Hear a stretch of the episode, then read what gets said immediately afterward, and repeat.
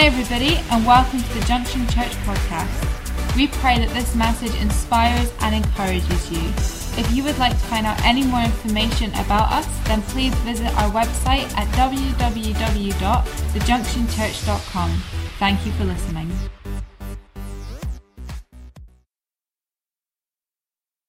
And uh, so, how many of you have heard of a guy called Onesimus?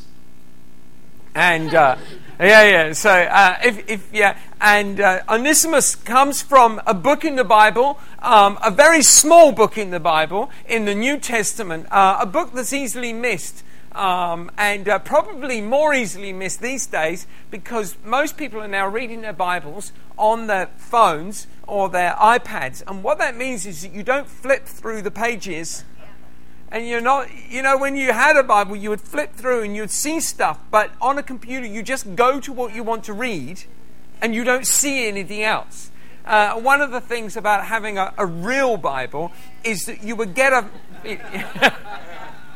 it's not like we real, read real Bibles. I've actually got one upstairs. Um, we got one upstairs in my in my office, which I really like, and it's a, it's um, it's, it's huge and it's got big bold print for blind people, which I like. I can read it. And there's something amazing about the bigger the print, the more easy it is to understand. Isn't it? You read it and you go, wow, it's amazing revelation. You put it, it takes more thought power to read smaller print. And um, it's. Uh, you're in a bold print. Read the Bible in bold print, you'll understand it more easily. Honestly, there's revelation for you right there. And uh, so this book, this uh, Onesimus, comes from this um, from this little book um, called Philemon. Or if you come from Glasgow, Philemon is uh, Philemon is is uh, he was actually um, considered to be a Glaswegian brute, and he was named as Philemon, and uh, and uh, Philemon. I'm going to Philemon, and. I gotta, I knew he'd get through to you in the end. I and he went round filling filling them in. And, and so Philemon was actually a, a wealthy Christian, and because he was wealthy, he he was a slave owner and he owned this slave, but he wasn't just a slave owner, he was a, he was a convert to Paul's ministry. He was, Paul called him one of his sons, someone who had come to the Lord, and, and Paul had taken personal care to, to disciple him and raise him up. And so Philemon had this slave uh, called an Onesimus, and Onesimus actually, that wasn't his name. Uh, to begin with, we don't know what his name was. Um, Paul um, changes his name, and uh, which has happened a lot. And um, so, but this guy, um, he runs away and he runs to Paul. Now we're going to pick up uh, the story in uh, Philemon, um, and there's only one chapter, and it's in verse eight. Paul is writing to Philemon uh, to tell him that the slave's coming home.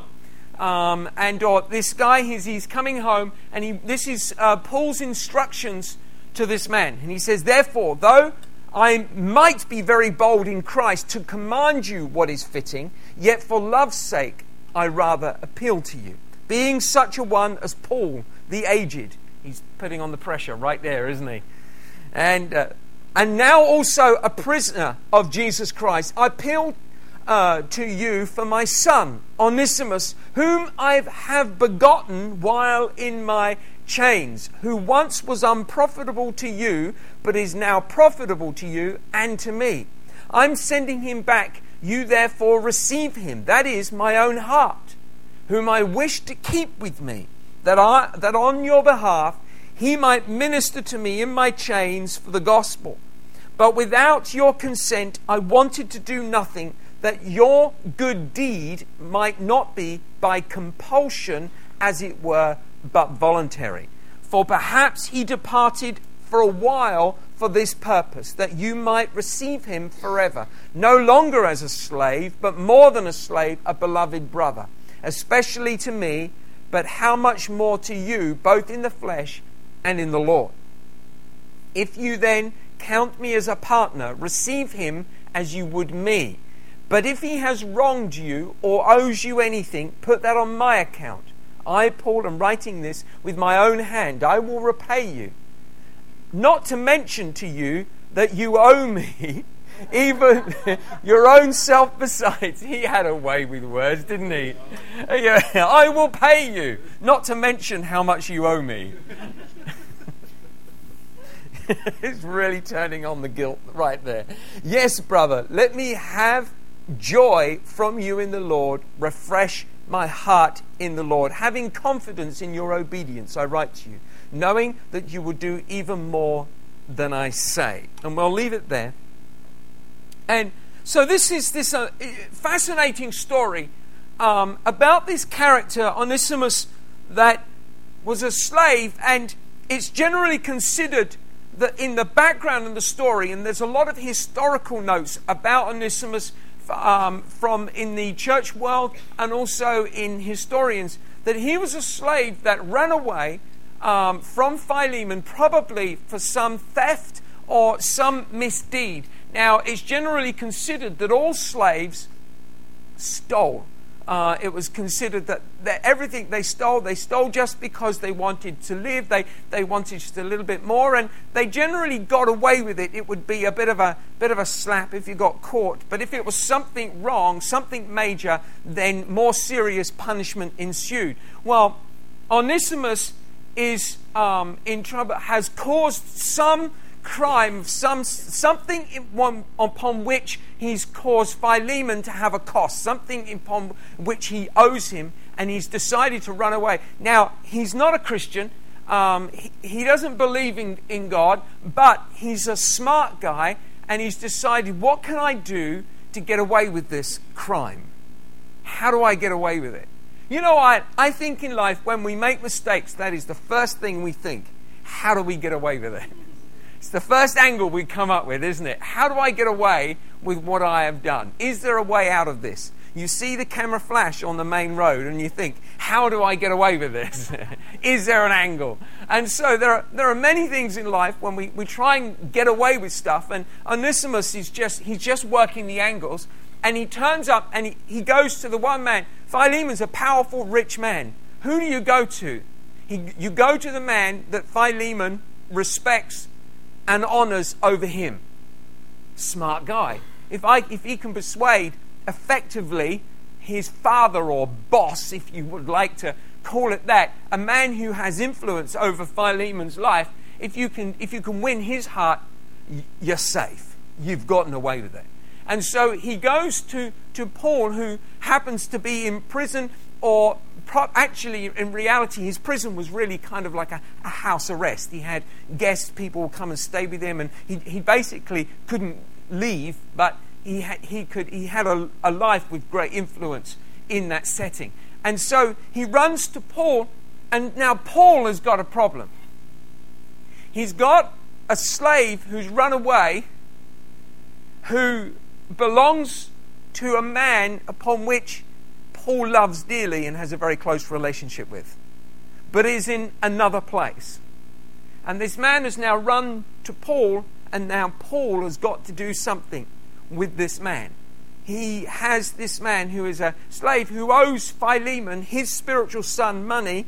He's caused, and now Paul has got a problem. What does he do? Does he does he send him back? Does he have him arrested? What does he what does he do with this vagrant, this runaway, this this person who's, who's looking to get away with something and is trying to manipulate Paul into trying sort of pull the, the, the, the loving man who's preaches about love and grace and forgiveness. And, and surely, if he can work that angle, he can get away with this. And you know, the amazing thing about Onesimus is that in this story, we, we discover someone, and in fact, historically, we discover someone who goes from the point of absolute hopeless uselessness into one of the most effective and powerful ministers in the gospel at that time. And he, he travels, he traverses this incredible mountain, and he does so because he just simply tries to get away with a crime, an event, and a mistake that he committed in his life. And you know what? I want you to understand that that in your journey of your life, you, we find ourselves trying to run away, trying to get away with stuff, but if you're going to God and you're trying to get away with stuff, God will help you to deal with it, but it won't be as you anticipated. He will lead you through and it will bring a resolution, but it won't be as you anticipated. And this is what he didn't anticipate. He didn't anticipate getting saved. He didn't anticipate coming to the point where he gave his life to Jesus Christ. And Paul says to Onesimus, uh, to Philemon, he says, I give you Onesimus, whom I have begotten. In other words, he comes to this point where Onesimus and he leads Onesimus to the Lord and he brings him to this place where this useless man suddenly gives his heart to the Lord and he, he, doesn't, he doesn't just lead him to the, to the Lord, it says, I have begotten him. Now, there is a difference. You know, and I think in church, we are often, we just want people to give their hearts to the Lord. But Paul didn't lead people to the Lord, Paul gave birth to them. he begot them. They were begotten. It says in John 3:16, "For God so loved the world that he gave his only begotten son." That begotten is a very powerful word because it's someone whom he has raised, someone who came from him. God the Father gave Jesus Christ his begotten Son. And Paul says of Philemon, I begot you, and of Onesimus, I begot him too. In other words, when Paul raised up Onesimus, he didn't just lead him to the Lord. What he did was he put his life into him. He didn't, he, he took a hold of a vagrant and he put his life into him. He took a hold of someone who was hopeless and useless and he put his life into him. I remember when we had our, our rehab, we have people come through, and you know, it's interesting when you meet people and the history they bring with them has a huge impact on where they are and what they can do. This is a fact, right? If someone is raised in a, in a strong family place with strong values, regardless of how much they rebel, it is quite easy, and I say that carefully, to lead them back to the values that are already sown into them. Because you've already got foundation stones that's still there. They might be ignoring them, rejecting them, run away from them, saying they don't exist, but they do exist and they are in their life and you can lead them back. And we used to have people come to come to our cottage and we'd have these girls come through and they actually didn't have that bad a home. They just had gotten into rebellion, got into wrong company, got into crazy stuff and they were living wild lives and they were living wild, but they had something and because of that something we were able to build on that and lead them into a place of restitution and see God. But but see the girls who had had nothing Oh my word. What a challenge right there. And I used to look at these girls that came from, they just came from such despair and emptiness. And you would listen to their story, and they all they had known is, is, is abuse. And, and their, their parents generally would be just a mum, or if there was a dad around, it wasn't good. And, and their mum, and they had to have a mum, and what they had was just abuse. And they had a grandmother, and the grandmother, yeah, that was just abuse too. And you're looking at these people and you're wondering, how are you even alive? They had had nothing. And the desperation of trying to sow something good into that person's life when nothing exists no framework, no foundation, no, nothing to place a good stone onto, no solid ground to lay it on and say, This is what you build your life on. It's like plopping a, a valuable foundation stone into a pool. It just plops and where did it go? And you put in another one, it just plops in. Where did it go? Because, because nobody took any investment into them. They had nothing. And this was Onesimus. This is who he was. He was a man. It says he was unprofitable. And if you look at other translations, he was useless. What a, what a sign of a man. He was useless. Isn't that an amazing thing to have said about you? You're useless. Completely useless, hopeless, of no value, a vagrant, somebody who has caused harm who carries no moral character. Onesimus runs away as a useless man, and Paul stops, begets him, sows his life into him, and places the same value on Onesimus as he does Philemon. He takes a hold of Philemon, a powerful, wealthy, influential man, and he sows his life into him. And what does he do with Onesimus? He does exactly the same. He doesn't, Paul doesn't differentiate between master and slave. He doesn't differentiate between background. He doesn't make a difference. He doesn't lift up one man over and above the other. He takes Onesimus and he says, and he puts his life into him. And now, this is one of the most important things that we have to understand when we come to this place that Onesimus came to run away from his past. He came to find a solution. And he wanted to resolve the issues of his life. What were the issues? He was in trouble with a man that could probably take his life. Now, the chances are Philemon may, may not have been that kind of man, but possibly he would have punished him. Possibly he would have found a way of getting the value for which he was stolen from him. I mean, all of that would have been rightfully justified. But Onesimus was looking for a way out. And so he runs to Paul. And Paul takes him and begins to invest into him. And Onesimus discovers that even though he was a man of no value, God had a plan for his life nonetheless. And you know, it says here in 1 Peter chapter 2, it says, But you are a chosen generation.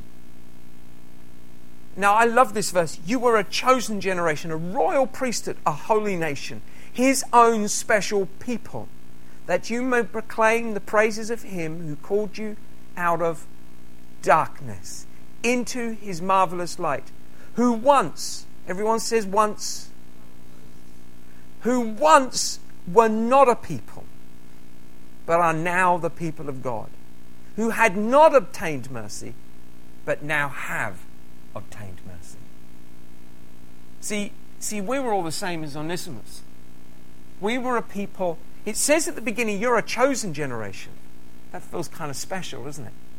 I, I would get prophecies when we were, I was hungering after the things of God as a kid, and, and I would get these prophecies, and God has chosen you. He said, get this, well, God, He's chosen me. He chose me. Did He choose you? He chose me. You feel special. God chose me. You're a chosen generation. I, I want you to know that he chose you. Right, right in where you are, He chose you. It's why you're here. He chose you. A royal priesthood. Oh, that's getting a bit fancy.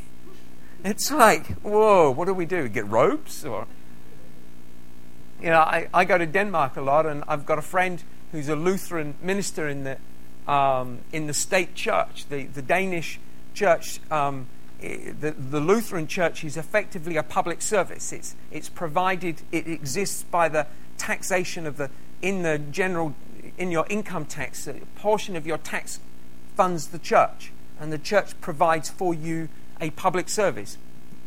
Marriages, burials, dedications, all that kind of stuff. It, uh, it provides a service, and you can imagine in that environment it's quite dif- difficult to actually be a Christian. stand up to certain values because you answer to the state as much as you do the church. And, uh, but they have these really funny, um, you know, like Church of England dog collar, church, you've got the collar and the sort of black robes. But they don't. They have like a big frilly cake thing that comes all the way around and they look like women. And they just look, or either that they look like they've been beheaded and their head is sitting on a funny plate. And they wear these things and they want, it's like you look at it and go, ooh. Anyway, we're a royal priesthood, a holy nation, and God's own special people. That's you. Now, who are these amazing people? Well, I tell you who you are. You people who weren't a people. You were nobodies. And now you're somebody. The power and authority that exists in the church exists because God took a hold of a nobody and he made you somebody. That there were seven sons of Sceva. How many of you know the story of the seven sons of Sceva? The seven sons of Sceva were sons of a Jewish priest who didn't believe in Jesus, who didn't believe in God, but they saw that Paul had a ministry of casting out demons, and they fancied, the, they fancied that they would be demon caster outers as well. So they decide that they're going to go out and they're going to cast out demons, and they come, they come to this man, and they see he's got a demon, and he's living a pretty outrageous life, and they decide to cast out the demon in this man. And the demon manifests and says, Paul, I know. Jesus, I know. But who are you? They knew of Paul, but they didn't know of the seven sons of And the man beat them up, tore all their clothes off, and they ran out into the street, stark naked with blood running everywhere. And everyone began to grow afraid because suddenly they began to realize that, that Paul was ministering in power that nobody else had. But Paul was a nobody who became a somebody. In fact, he was a murderer who became a lifesaver. And we've got to understand that, that, that David, who had the very heart of God, was an adulterous murderer who had the heart of God. And Moses, yeah, he was a murderer too. There's quite a few murderers who make it into the kingdom of God. it's a bit of a theme. It's a bit worrying, actually. Oh yeah, yeah, yeah. It, it's not a, it's, it's not a sign. If there's anyone here with psychotic tendencies, it's not a sign. You don't have to, yeah. you don't have to kill anyone to get God's attention.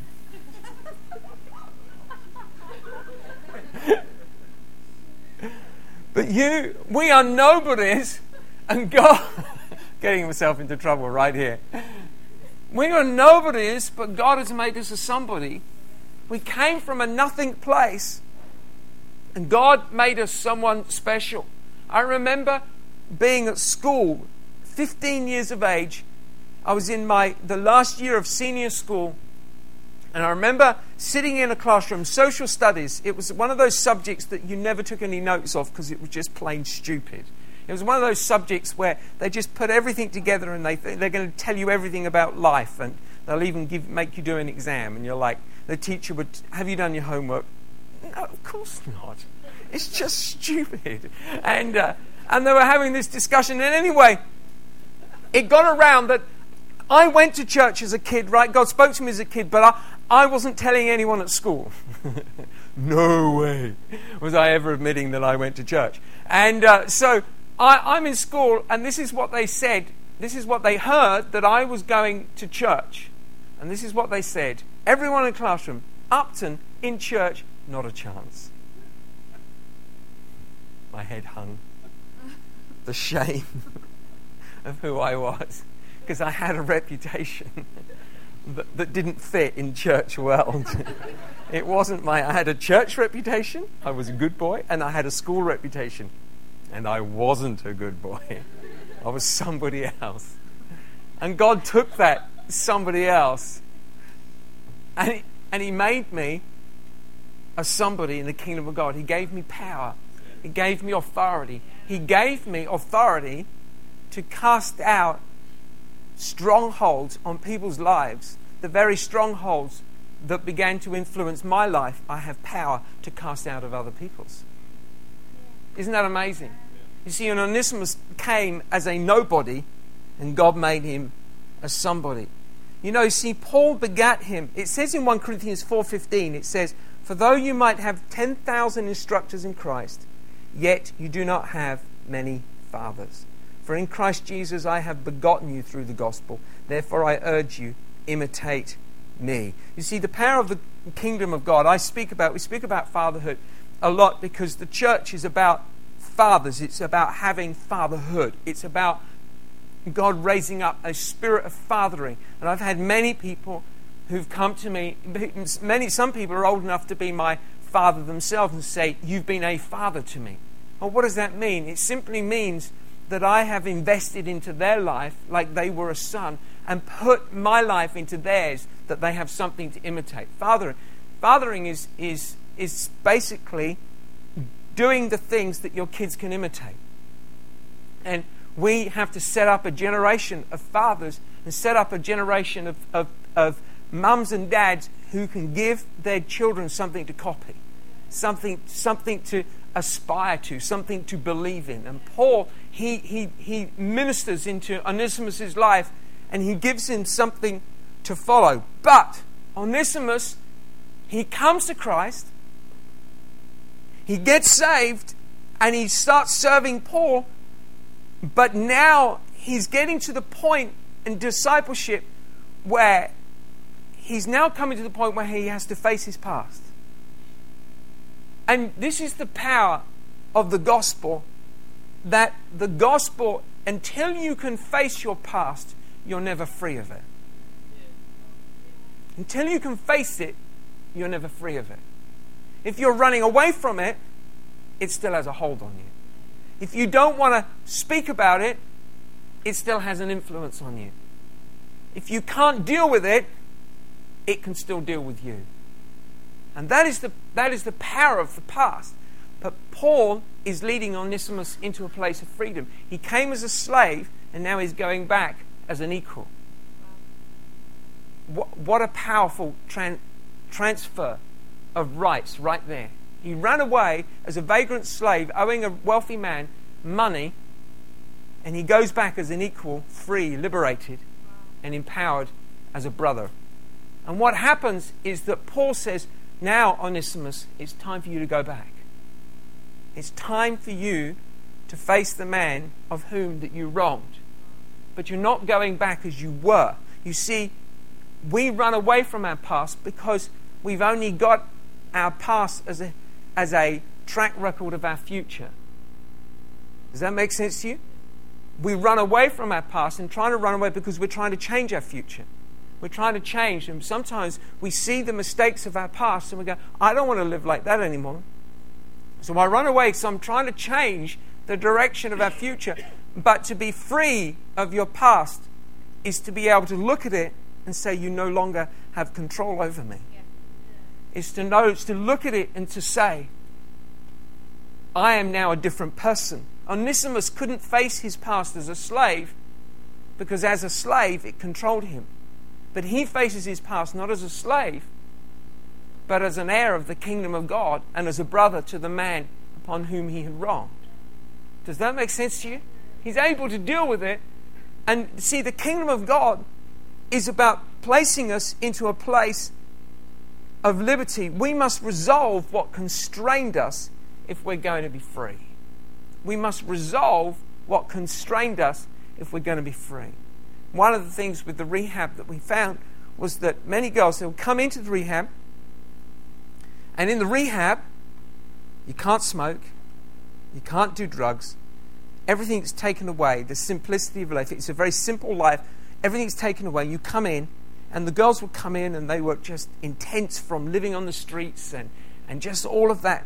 They were just broken people and didn't, didn't know how to function in normal life. And they were they were just broken people and they come in and then slowly but surely health would return to them. They'd start putting on a bit of weight and, and life would come into their eyes and they would start relaxing and enjoying life and, and coming to church and, and, and you know some, some of for some of them church was a, a massive shock to the system but they, they kind of got used to the, the acceptance and the place that the fact that people would treated them with, with love and care and they weren't being abused or taken advantage of. And it took this adjustment and they began to think, whoa, I'm free. But actually, they weren't free. They just weren't in the environment where their captivity controlled them. But put them back there, and they would have been back under it immediately. So they felt free, but they weren't free. Why? Because they had yet to face their past. So they just what the past there was a gap, and that gap enabled them to get strong. And that's important. You have to you have to create a space between what caused you a problem to where you're going to be to get the strength to come back and deal with that thing once and for all, so it no longer has an echo and a, and a, and a voice into your future. Because until you deal with your past, it always has a voice into your future. It has a threat, it threatens the life that you want to live. It's like, a, it's like something which keeps speaking. And what happens is Onesimus, Paul takes Onesimus and he says, I've liberated you. I've set you free. You are now the most useful person that I have. You're, you're like a brother to me. In fact, you are my heart. What a, what a conversion. A useless man is so effective that Paul says, This man is my heart. This is what he doesn't say, is what I do. There's a, there's a transfer of presence, of anointing. Paul's ministry and anointing has come onto this man. And what happens is that Paul sends him back. And it, and it says here in verse 12, it says, I'm sending him back. You therefore receive him, that is my own heart, whom I wish to keep with me, that on your behalf he might minister to me in my chains for the gospel. You see, Onesimus climbed a mountain that many people struggle to climb. He, he discovered through repentance, you see, whatever mistake we've made, repentance will lead us into a place of victory over it. We have to understand that we've got to come back to that place. We can run away from it, but Paul is going, okay, you were wrong. Now I'm going to send you back victorious over it because you accepted and repented of your past. You decided at that moment your past is no longer going to be your future. Your mistakes aren't going to live with you. You're not going to pretend they weren't there. You're not going to run away from them. You're going to say, right here and now, Jesus, I'm sorry. I'm going to live a free life. I'm going to live for you. I'm going to live after you. I'm going to chase after you. And what happens is this Onesimus gets a name change. Onesimus means this useful. That was not his name. We don't know what his name was, but Paul changed him. He changed his name to the most powerful word because he was known as useless. Whatever it was, that slave, that useless slave, that awful vagrant that stole and ran away, the runaway, the one you can't trust.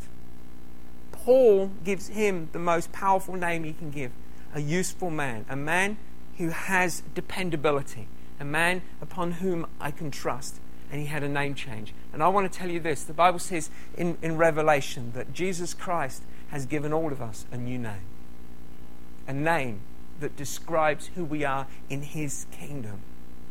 That he's given us a name that defines us. How many of you know this? How many of you know that you have a past that isn't necessarily one that you would want to advertise in church? And there are people who know you according to that past and don't know you according to the now. They're not the people you enjoy meeting, are they? Because they always want to remind you of who you were. You know, I, I have a past um, that isn't, there are parts of my past that were, I was following after Christ, but I wasn't in leadership or ministry. And so I was, because I wasn't in leadership, I was just me without responsibility. Can you imagine that? No responsibility. I can do anything I like. The high I personality, woo, let's party. and there are people who knew me then and now when I meet them, they're like, oh, Kev. they're looking for that, come on, Kev, let's party. And I'm like, yeah, I don't quite go to that extreme anymore. That isn't me, and I don't want you to meet any of my church people. you will ruin my church. I never forget the day. In fact, Paul was in the church, I had a, a good friend who was in ministry, and he, we were mates together before we were in ministry, and then we ended up pastoring together. He was pastoring the Eastbourne Church of INC, was COC, now INC. He was pastoring that church, and I'm up here just pastoring, and he comes up and he's teaching in our church for a weekend, and then he just gets relaxed and he starts telling the stories of what we used to be like. and some of the things, and all these people going, Jonathan started telling us about the things you used to do. He's never ever coming back. and no one from my past is ever coming back. And they don't, they don't need to know of the, of the, the boundaries we used to cross. but you know, you see, your name to different people means different things according to how you were when you were with them. But you have a name in Christ that is not defined by any of your humanity or any of your mistakes or any of your silliness or any of your regrets or any of those things. You have a name that is unique and special in Christ, and it's pure, and it means something beautiful that defines you as an individual, unique and special in His kingdom. You have a name which defines you as a person, as a personality, as a person in your beauty, as a person in your strength, as a person in your purity, as a person in your perfection, as a person who is only seen according to who you are in Christ and not according to who you were in the world. You've got a name, a new name. Onesimus got a new name. He was a man that came, went from the useless, the nobody, to a person that didn't just return as a handy, useful slave, he returned as an equal, as a brother. And in fact, he's mentioned in Colossians as one who's traveling with the other ministers, and he's also um, he's also thought as one that ended up leading the church in, uh, in Ephesus. Um, he went back, having been fathered by probably the greatest apostle the church has ever known, to become an apostle over cities. Because why? How did he become that? Well, because he had a spiritual dad who ignored what his natural world was and made him a spiritual man. And that is what the kingdom of God, that's what the church is about. We ignore people's natural world and their natural experiences. We just don't care. We don't care what happened. Now, we care about your heart, but we don't care about your reputation. We don't care about your mistakes. We don't care about your failures. It is of no consequence or importance to me or to us or to Jesus Christ. What is important is that we can sow into your life the supernatural call of God that you might walk a life that is according to the call and the destiny of who you are in Christ and not according to what everybody else says about you. It doesn't matter if the whole world has a different opinion of who you are. It matters that Christ defines you as an amazing man or woman of Christ. You are defined by your salvation, not by your mistakes. And that is Onesimus' story.